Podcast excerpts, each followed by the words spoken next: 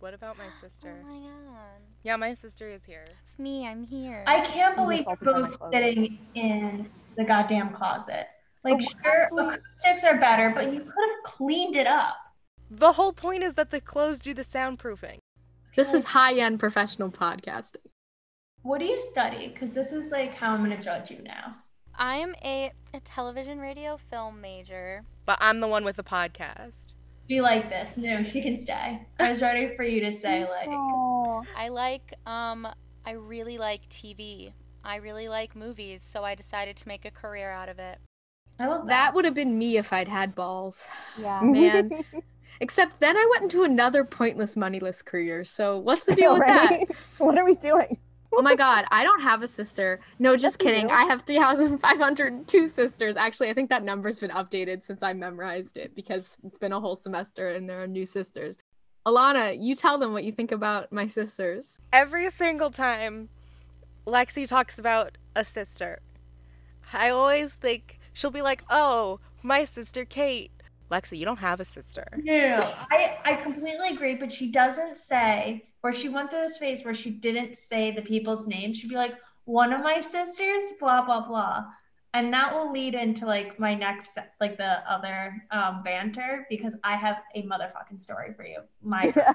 Okay, I love it. What about your sister, Haley? Lulu, she's about to graduate from NYU, and she's, like, writing a thesis right now. And internally, I'm just so happy that she has to, like, write this because, like, I need her to feel this type of pain. That's sisterhood. Academically, I needed her to, like, feel this type of, because for some reason, I feel like her undergraduate time has just flown the freak by. And she studied abroad 3 different times. And I always feel like study abroad is always, like, some bullshit thing from, like, all the times for GW kids that come back and they're like, well, it's not graded. You just have to pass the class. Oh, my God. All my friends who studied abroad in Korea and my sisters who studied abroad in Korea just, like, drunk and drank. Just drank all the whole time. With NYU because she was out of, like, NYU London or NYU Madrid, NYU Abu Dhabi. So it's like real classes from your school. I think so, yeah. Yeah, that's how it is for Syracuse. Yeah. 2 of my roommates when I was in London last semester were from GW. And it was me and 2 other girls from Syracuse and 2 girls from GW. And all the Syracuse girls were like, are you kidding me? Like, yeah. Are you for real? Because I was taking classes for my major and for my minors, and they were just like, huh, we're going to mess around. We're going to, like, not try on this paper because we need a C. And I'm like, okay. Yeah, GW is like, go for the experience. Let's talk about brothers for a sec. Lexi is the only one who has a brother. Yes, yep. I am the only one who's experienced the brother. And let me tell you. I always wanted one. Okay, well, fuck off. I wanted an older one. Okay, fuck off. An older than you one, like an old one. She's like, my sister's like, oh, I wish I had an older brother. And I'm like, okay, I didn't want you either, but like. I didn't mean it like that. Oh, I didn't want it. I wanted to be an only child so fucking badly. She wanted to be an only child. I was supposed to be an only child. I literally cried. I locked myself in the bathroom and cried. This modern world of science and invention is of particular interest to women.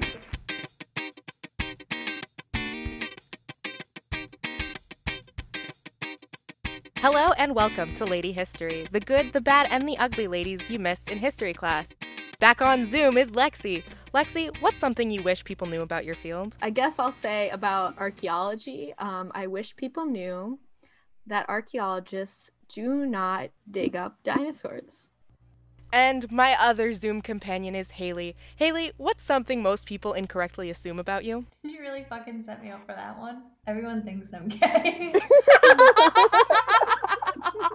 And if I'm a little echoey today, it's because we have a very special guest. My sister, Dave, is here. Dave, what's your actual name and why do I call you Dave? My name is Erica. It's not Dave.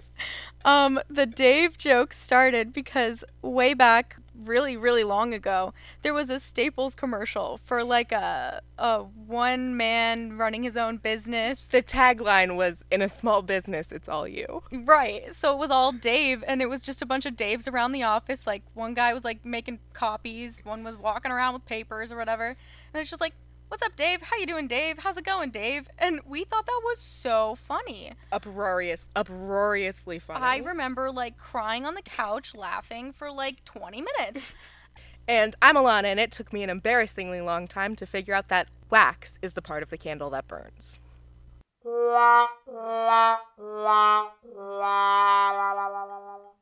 So I thought of this in the shower where all my great thoughts come.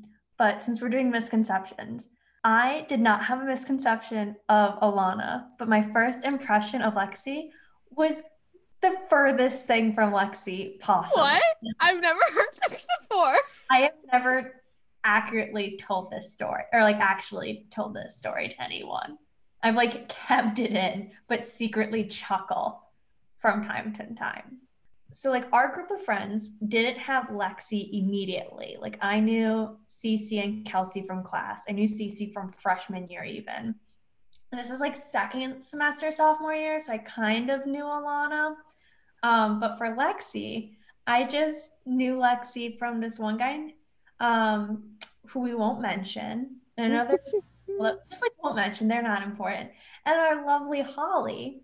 And Holly described Lexi as a girl from like rural Pennsylvania who was like really smart. So I was like ready for like a fun loving friend because Holly's great, and like I trusted Holly on personality, like recommendations and just life choices to an extent. And I was like, cool, great, let's meet this gal. We're all gonna be like taking this one class together. Let's rock and roll. And like Lexi comes in, she's wearing, I think it was like this bird's, you were definitely wearing a skirt, like a longer flowery skirt, and you had some sort of animal, bird or whatever on your shirt or like on you.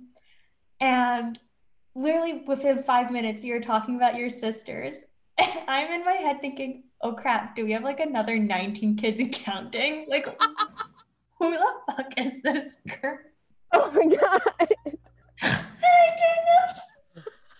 Talking, because like I said, like I called out Lexi, they're 50-50. She may not say, like, she never says sorority sister, but she may not even say like her sister's name, like enter sorority sister name, but she'll say my sister. And then, but this point, she also used the phrase that she would also commonly use and does commonly use is one of my sisters. So she said like one of my sisters and the other sisters. So a group of my sisters are hanging out. So I was like, did this whole family just fucking come to cheer? Like either we have like Weasley Uno reverse of like 6 girls, 1 bro, or like 19 kids and counting coming on in.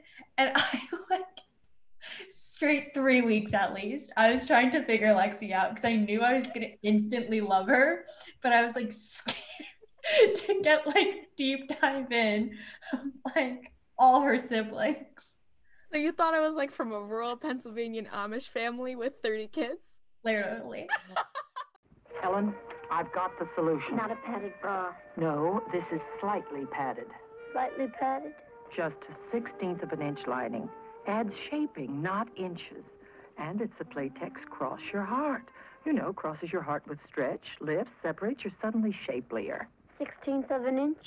Adds shaping, not inches. The new Playtex cross your heart slightly padded bra.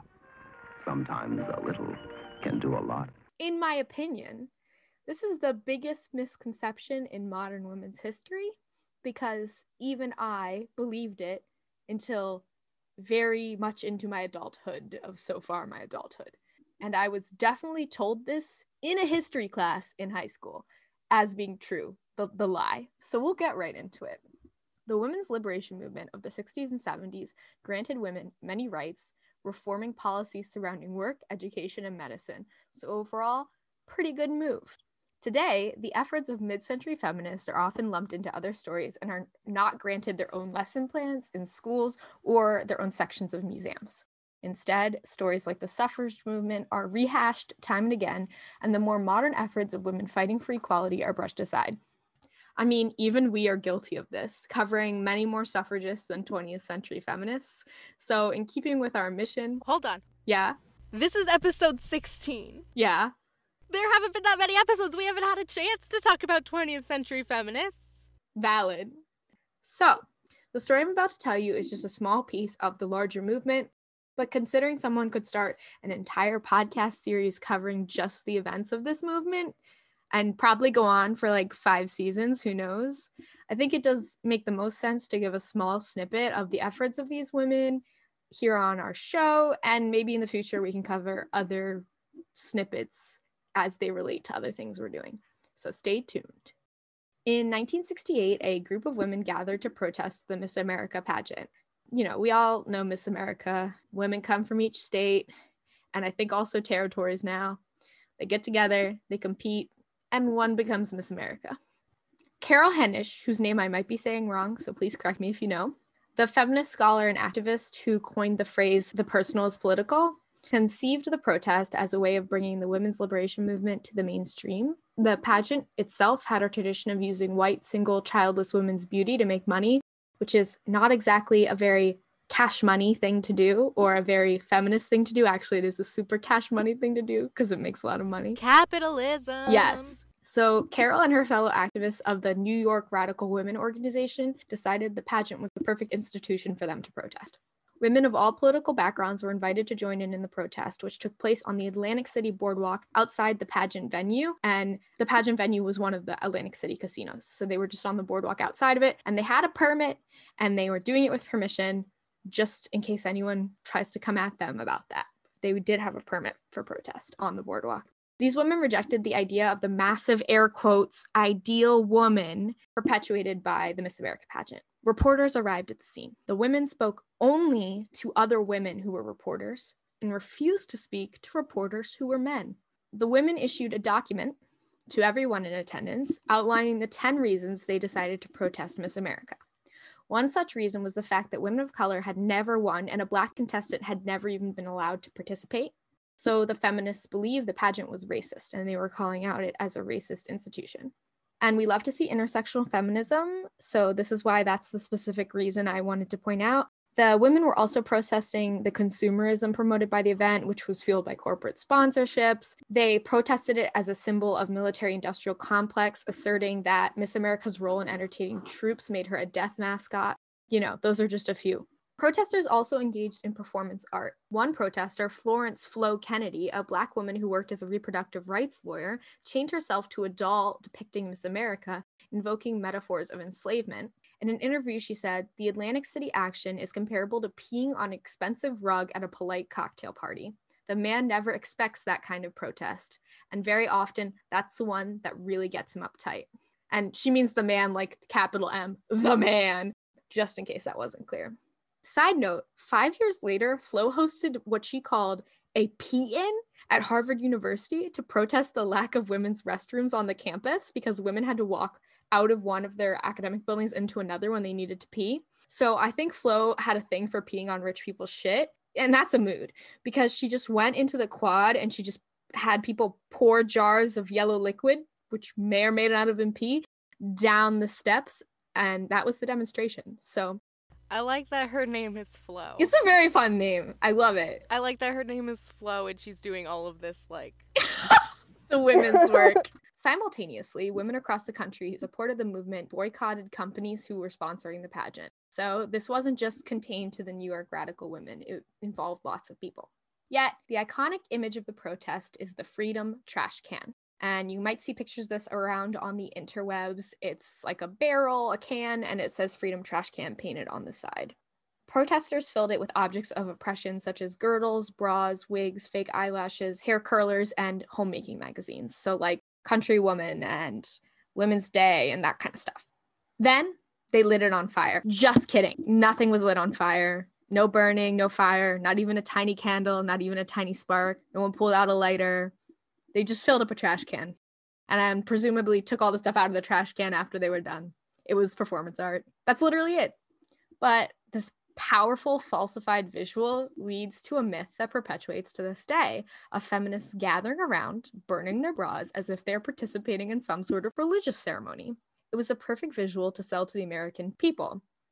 Don't support these radical, angry women who run around braless, unshaven, burning their undergarments and worshiping like witches. Frustrated men argued that by burning their beauty products, the protesters were making themselves less appealing to men, which is a hot take no one gives a shit about. So the truth is, a group of a few hundred women in Atlantic City in 1968 threw their bras and other items in the trash. They tossed away objects representative of consumerism and oppression, the two things they were protesting. The myth of bra burning lives as an anti-feminist propaganda piece, boiling a strong political and intellectual movement down to a visual of, air quotes, nasty women, a stereotype that continues to this day, and myth even young women believe until learning the truth because it's literally taught in schools and exists in some textbooks that you can still buy. According to many historians, this protest event ushered in mainstream second-wave feminism. The next day, just down the boardwalk, the first Miss Black America competition was held, which Oprah would go on to compete in 1971 as Miss Tennessee. Just a few months later, Carol expressed that she regretted protesting Miss America, saying, "One of the biggest mistakes of the whole pageant was our anti-womanism. Miss America and all beautiful women came off as our enemy instead of as our sisters who suffer with us. The fight continues today. Yes, all women." We love that, acknowledging mistakes. We love intersectional feminism. We love including all kinds of women in the feminism. And since all the pictures are copyright, I can't put them on our Instagram, but they are in the articles, so please go enjoy. There are fantastic pictures of the performance art. When you started talking, I was having such flashbacks to like middle school, high school. The women around me, and I won't name names in case they ever listen to this, but just like their attitude towards how I and other budding females should act and like dress. I totally was that feminist bitch in high school. Everyone was like going to parties and I was like, no one wants to fuck you when you're that feminist bitch.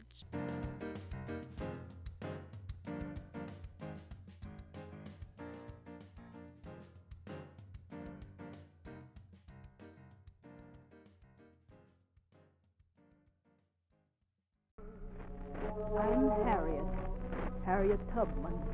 I lived in the shadows, out of sight of the light of liberty, and I heard their voices call out to me in the dark.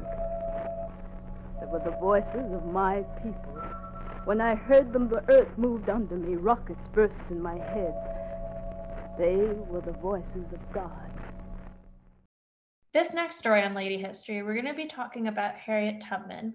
And for a brief content warning, topics like slavery, racism, and violence will be discussed. All right, friends, bear with me because I've been very sick, not the coronas, no fever, whatever, just exhaustion, isolation, dust hitting my asthma, and I've just been in the pits. So anywho, when creating like my the master spreadsheet of ladies that we had, Harriet Tubman was on this list. Who recommended Harriet Tubman? Excellent question. It was your sister, Erica. I actually moved Harriet Tubman. So I had her originally for, I think it was one of the earlier episodes. It was definitely before this episode. Yes, I had her for heroines, but I was going to move her down the list because I wanted to do Selena. And then Erica was like, let's do Harriet Tubman. So I was like, sweet. Had some notes on her already. Got sick. Decided to do a radical change because I love testing out different methods of storytelling.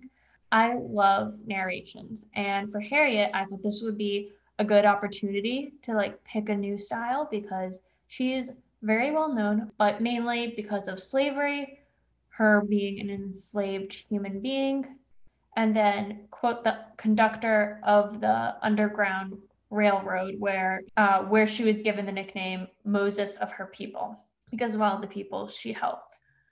I would say 90% of the time there's some article or book that I read, and that's kind of like my aha moment of what I want to shape the full-on story around besides doing like our usual intros. So I found that article and it's kind of like, it's got me going. I kind of liked doing it that research way, even though I'm sweaty and tired, but my eyeballs still were like, we're sweaty and tired, but we like this article. So cracking open this history book to 1820, Maryland, where Harriet Tubman was born. And we don't know her exact age, so she might have also been born in 1822 if your ears are perking up and being like, this lady got her dates wrong. So I didn't know this, and this was kind of like one of my misconceptions for Harriet Tubman, but her name is not actually Harriet Tubman, or like the name her parents gave her, like birth name, was Araminta Ross. And I just love the name Araminta. Like, I think that's just a lovely name. You could have some stellar nicknames.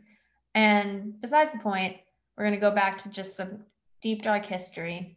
And by the age of 5, she was, quote, rented by her, quote, owners as a, quote, domestic servant. And I'm going to be using a lot of quotes because I really hate some of the terms used across some sources. And just that's also a misconception for history, is that you have to use X, Y, and Z term. Like, yes, they should be taught in the sense of vocabulary, but like, I don't want to be teaching 5-year-olds or like elementary school kids that like rented by her owners. Talk about the dichotomy, but I don't know. It makes me kidnapped by the people who enslaved her. Yeah. Yes. I like that way more. And by age 12, we see her resistance to slavery blossom because she intervened a fight, quarrel, scuffle between a very bad slave owner and a man who's trying to like escape slavery. And she kind of like came on in. So that was like one of the many moments where she was like, I'm standing up for myself. I'm standing up for others. Slavery is very, very bad. So now we get to the article because of course, and it ties into also the movie Harriet that came out starring Cynthia Erivo as Harriet. This was actually the first movie dedicated solely to this American icon. So like, that was also a surprise to me. This Time Magazine opinion piece by Erica Armstrong Dunbar was written exactly a year ago when also the movie Harriet came out. And of course it's in the show notes, and it's called The True Story of Harriet Tubman Shows That Sometimes Running Is As Brave as Fighting. There are a lot of little misconceptions, like the Underground Railroad wasn't actually a railroad. That's a big one I see many times. Also with the movie Harriet, I've watched half of it. It's on HBO. So like every biopic it's not a documentary. People are acting. Like obviously people who are way more in depth into the American Civil War, Harriet Tubman history than I am will be like, this misconception, this inconsistency. I'm going to agree with you. So I'll just come out right there and say it, that like when you have actors portraying a character and just movies like this, they have to add some sprinkle of fiction. However, what this article really talks about is that how we have this whole misconception that fight or flight. So if you fight your battles, if you're coming up to a quarrel, a scuffle, and you fight, then you're seen as brave. You are seen as like this alpha human, alpha wolf. But if you flee, you fly with your little wings, you are seen as like a coward. And that's just not true of Harriet Tubman, because she literally ran away, but that was like the brave thing she could do. And also with this misconception and what the article also kind of nodded to was like, if you're running into battle, like that's still brave, like that's seen as heroic, but running towards like another route, because like, it wasn't like if you left the South, you passed like Northern Maryland going into like up past the Mason-Dixon line, you're like scot-free. It wasn't like this magical like utopia. You're running away from one battle into another battle. It was not black and white for this. So like her running away was not running away in the situation. And that was like one misconception I never really thought about. But after reading this article and reading more about Harriet, it was like, oh, that's 100% true. And then the last misconception was how I perceived her as like an elusive person. Like I truly thought that the reason why we had pictures of Harriet Tubman was that she got caught, not in a great way. Like she got caught and like she had to like weasel her way out, like, but she was still free. And like when she was free, she was just free because she happened to be in like the northern part and not like the part where she could go back to being a slave. I'm explaining this horribly wrong, but this is me trying to remember back to like early middle school, late elementary school history. So like and this was also a misconception for just history. And I thought it was more of like, if you were a bad important, we would have your picture to remember your face. So that was kind of like, I knew Harriet Tubman was like the hero and the good guy in this whole scenario. Like I thought the reason why she was photographed and talked about was because she got caught and didn't want to be in the public eye. That is not necessarily true. She was an elusive person, tried to keep to herself. However, she did do speaking engagements. Like she would talk about like her life in the North and then like go back to into the shadows and just like take a time away from society. And I don't know if I couldn't like find out like what she did talk about the talks, like specifically, but I know that in these speaking engagements, she obviously condemned slavery, and she would also condemn like the lawmakers. And like for the lawmakers who condemned slavery but didn't do anything about it, she was still like, you're not as good, like you're not good or better, or you're not better, you're still doing a shitty job. And in the end, she made 12 to 13 trips to Maryland, rescuing nearly 70 people. And by doing like each of those trips, she was breaking federal law each and every time.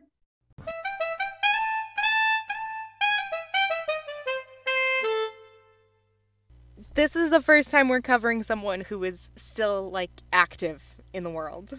And I'm very nervous, but I'm going to do my best.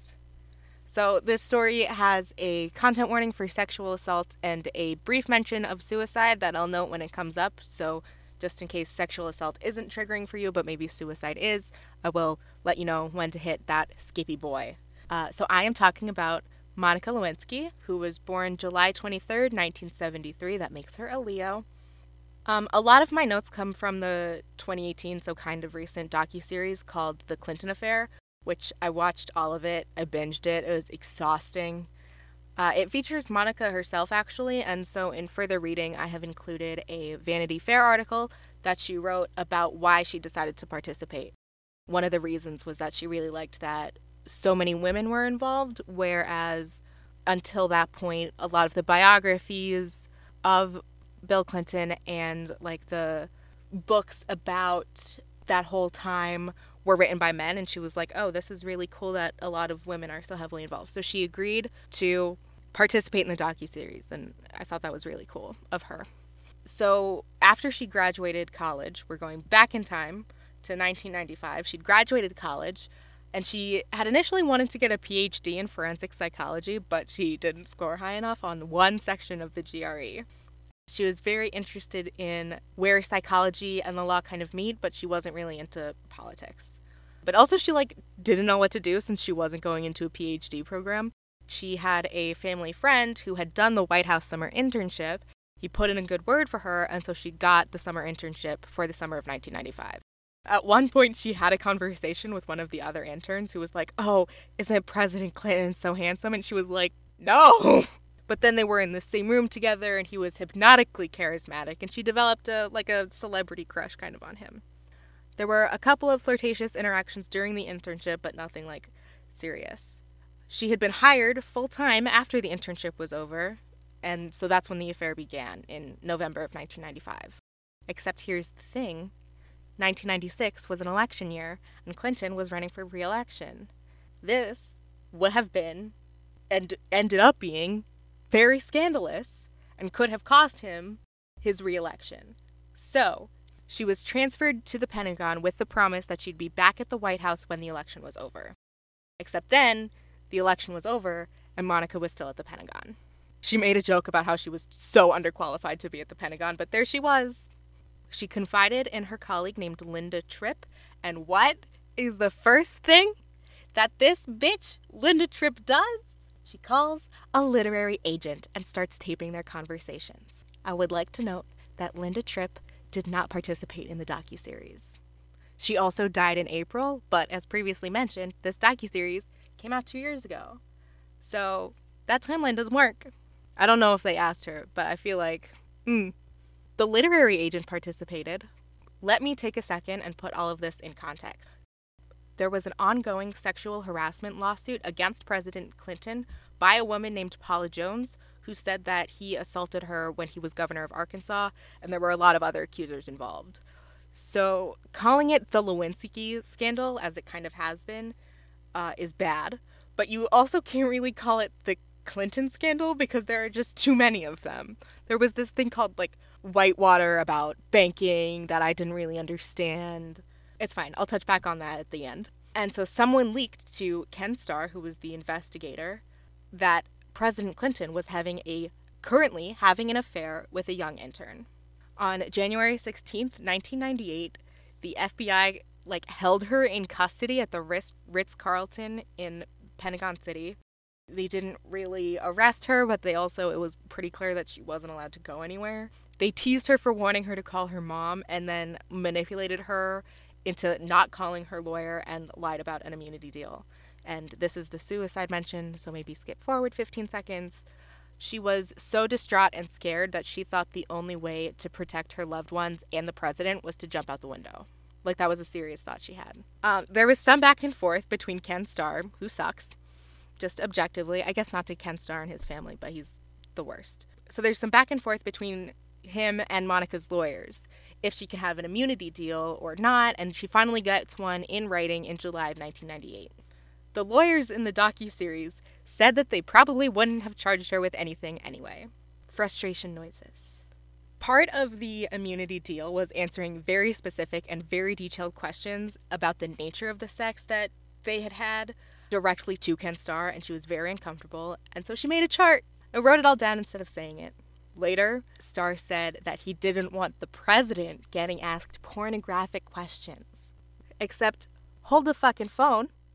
There's a horrible, relatively new thing out there called the internet. And in September, the House Judiciary Committee releases the Starr report on the internet. And this is where we get to the horrible way that late-night shows and the news treated Monica Lewinsky. She was slut-shamed, she became a caricature, all of the late-night shows have their go at her and just say horrible things. Fuck Jay Leno. All my homies hate Jay Leno. He was the worst of them and has yet to apologize, and even called for civility to return to late night TV. And I was like, Also fuck Bill Maher. I hate Bill Maher, not just because of this, but also in general. Sorry, Dad. I hate him. But Bill Clinton, President Clinton, had encouraged Monica to lie during the Jones investigation, and that was what came up and caused the impeachment trial. Not the assault, not the affair, the, quote, obstruction of justice. Fun fact for my fellow DC friends, my favorite place in the whole world, Kramer Books and Afterwards Cafe, which is now just Kramer's, and that makes me feel weird, is kind of tangentially involved in this because Monica bought a book on phone sex from them, and the investigation subpoenaed those records. Are you kidding me? I am not kidding you. I guess the point is, for 25 years... young women in DC have been going to Kramer's and buying suspicious books. Totally! So, could all of this have been avoided if Bill Clinton was just honest the first time he was asked? Because there was, years and years of denying this. And if he had just said he had an inappropriate relationship with her, maybe. Monica probably would have still been ridiculed and slut-shamed, though. But I guess certain semen-stained dresses could not have come to light.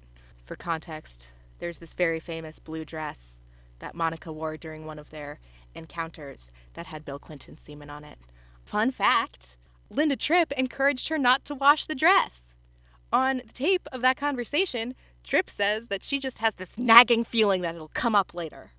Also, all the women who accused Bill Clinton in the 90s of sexual misconduct went on to support Trump in 2016.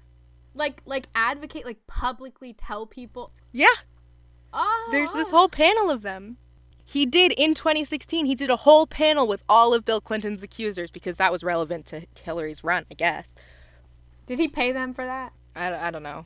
Or they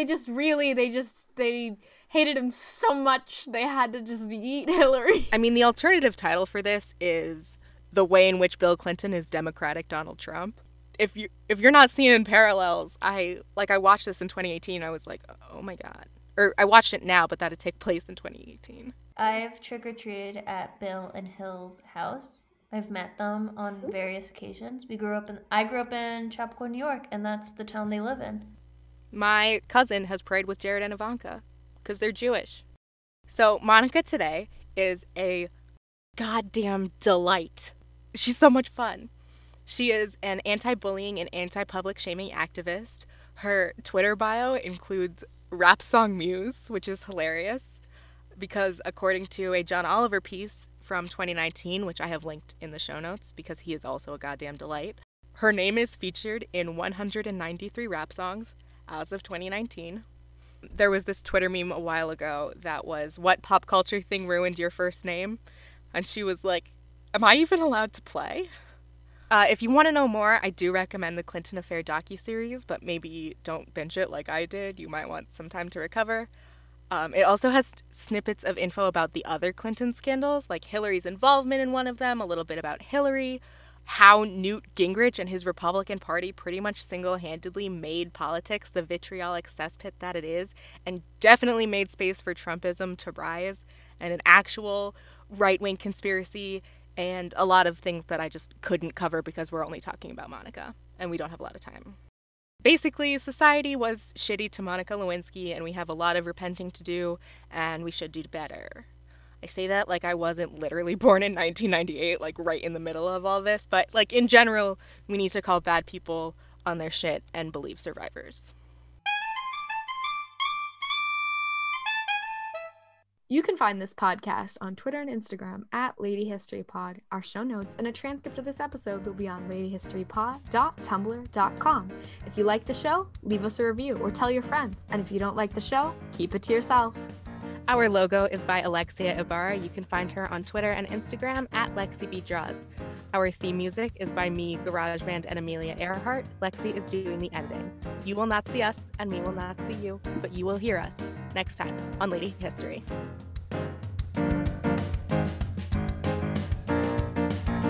Next week on Lady History, you'll see Alana crap herself because we have such a special guest.